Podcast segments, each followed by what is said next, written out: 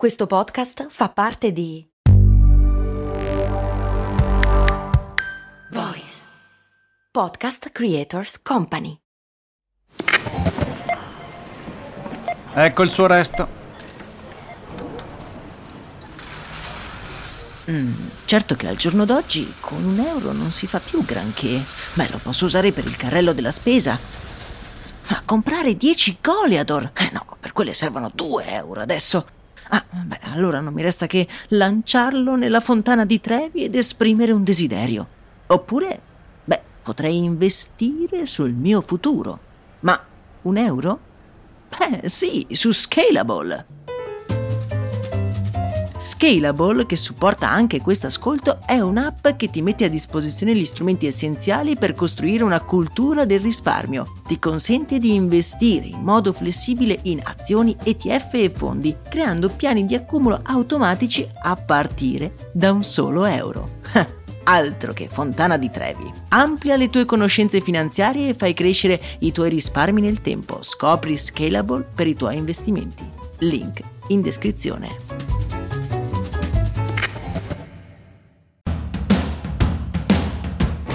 Buongiorno amici ed amiche, bentornati su Brandy. Io sono Max Corona e ogni giorno cerco di portarvi storie curiose e punti di vista differenti sul mondo che ci circonda. Brandy va in onda tutti i giorni, nel senso che ogni giorno c'è un nuovo episodio fresco fresco, ma che potete anche riascoltare dopo le 7 l'orario di pubblicazione. L'argomento di oggi è il miele, un argomento dolcissimo, ma anche un mercato che mi ha davvero lasciato un pochino basito. F4.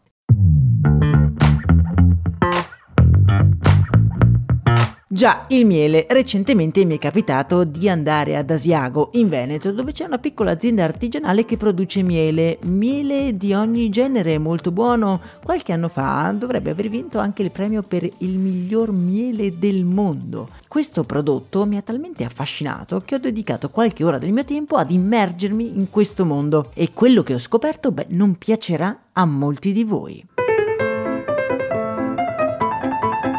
Iniziamo parlando di miele. Dire che il miele è importante per la nostra società è davvero un eufemismo. L'essere umano utilizza il miele da millenni, se non da milioni di anni.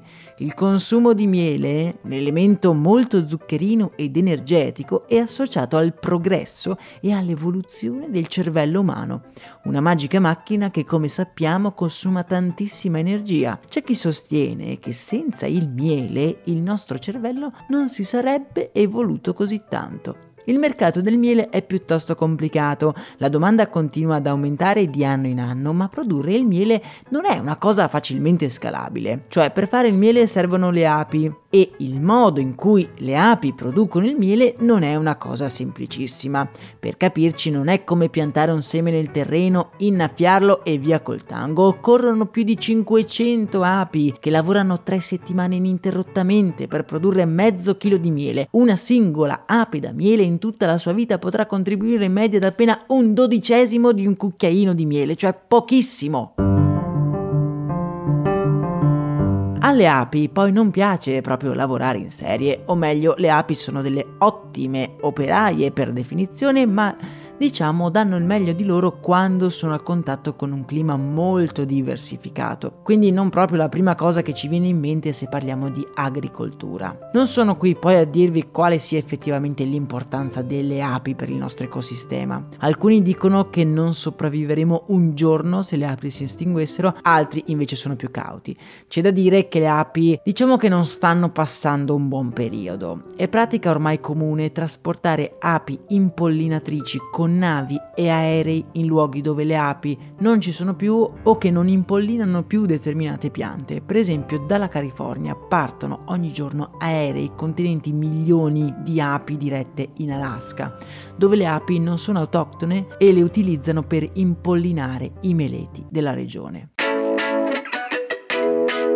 Il miele negli ultimi anni è diventato veramente un grosso business, è un po' forse diventato uno di quei dolcificanti naturali che vanno molto di moda e ha delle proprietà intrinseche davvero molto particolari e benefiche. E se aumenta la domanda e quando si parla di business noi non possiamo limitarci a lasciare che la natura faccia il suo corso e mangiarci il miele che produciamo e festa finita, no, ci sono gli scaffali dei supermercati da riempire, gli ordini online da eseguire, insomma dobbiamo dobbiamo trovare un modo per produrre del miele anche senza le api, no?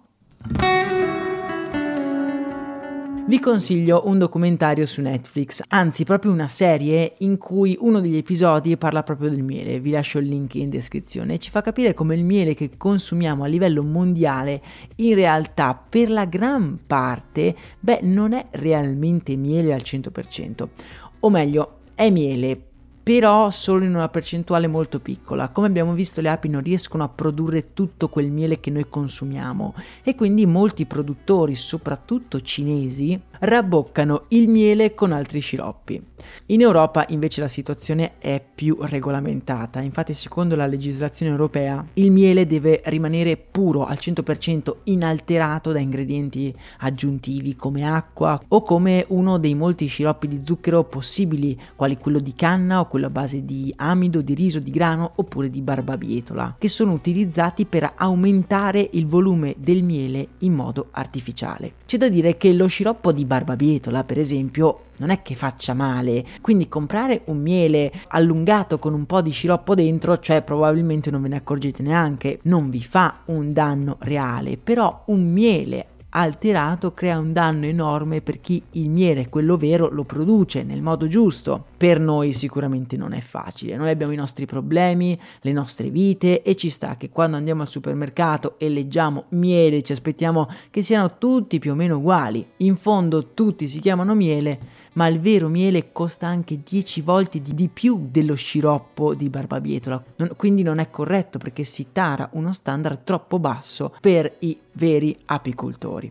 In particolare il miele che viene dalla Cina è, come abbiamo detto, molto alterato. Ma lo so cosa state pensando, beh basta non comprare quello che arriva dalla Cina e no, perché le importazioni sono un po' strane, possono esserci dei magheggi in cui l'Italia magari importa il miele da uno Stato che lo ha precedentemente importato da un altro. Insomma, è davvero un gran casino e bisogna stare attenti.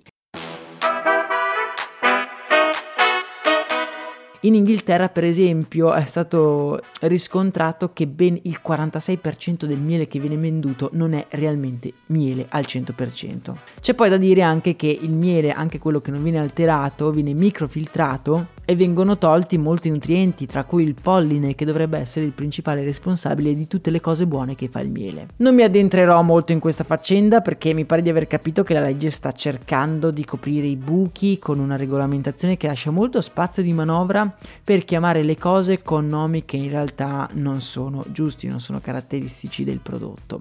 Quello che ho capito però è che se il miele che avete in casa si cristallizza, vuol dire che sicuramente il vostro miele è quello vero vero, altrimenti se non si cristallizza ci sono buone probabilità, ma non è detto che sia ultrafiltrato, una procedura che rimuove anche il polline dal miele. Quindi se dovete comprare un miele, il mio consiglio è comprare il miele che si cristallizza. Lo so, magari è un pochino più antiestetico, ma è sicuramente miele al 100%.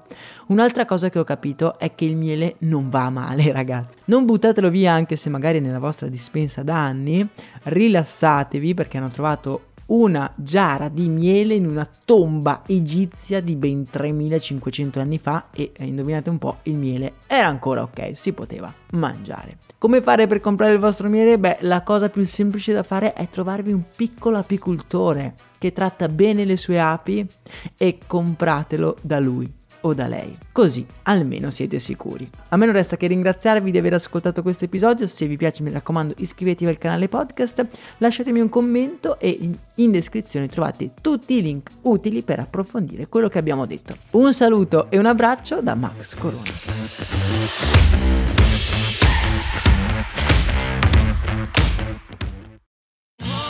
Da ogni euro, se acquisti Dyson V15 Detect Submarine o Dyson Gen 5 e restituisci il tuo aspirapolvere usato funzionante, puoi avere un rimborso fino a 150 euro, perché ogni euro batte forte sempre. Fino al 19 maggio. Termini e condizioni su euro.it.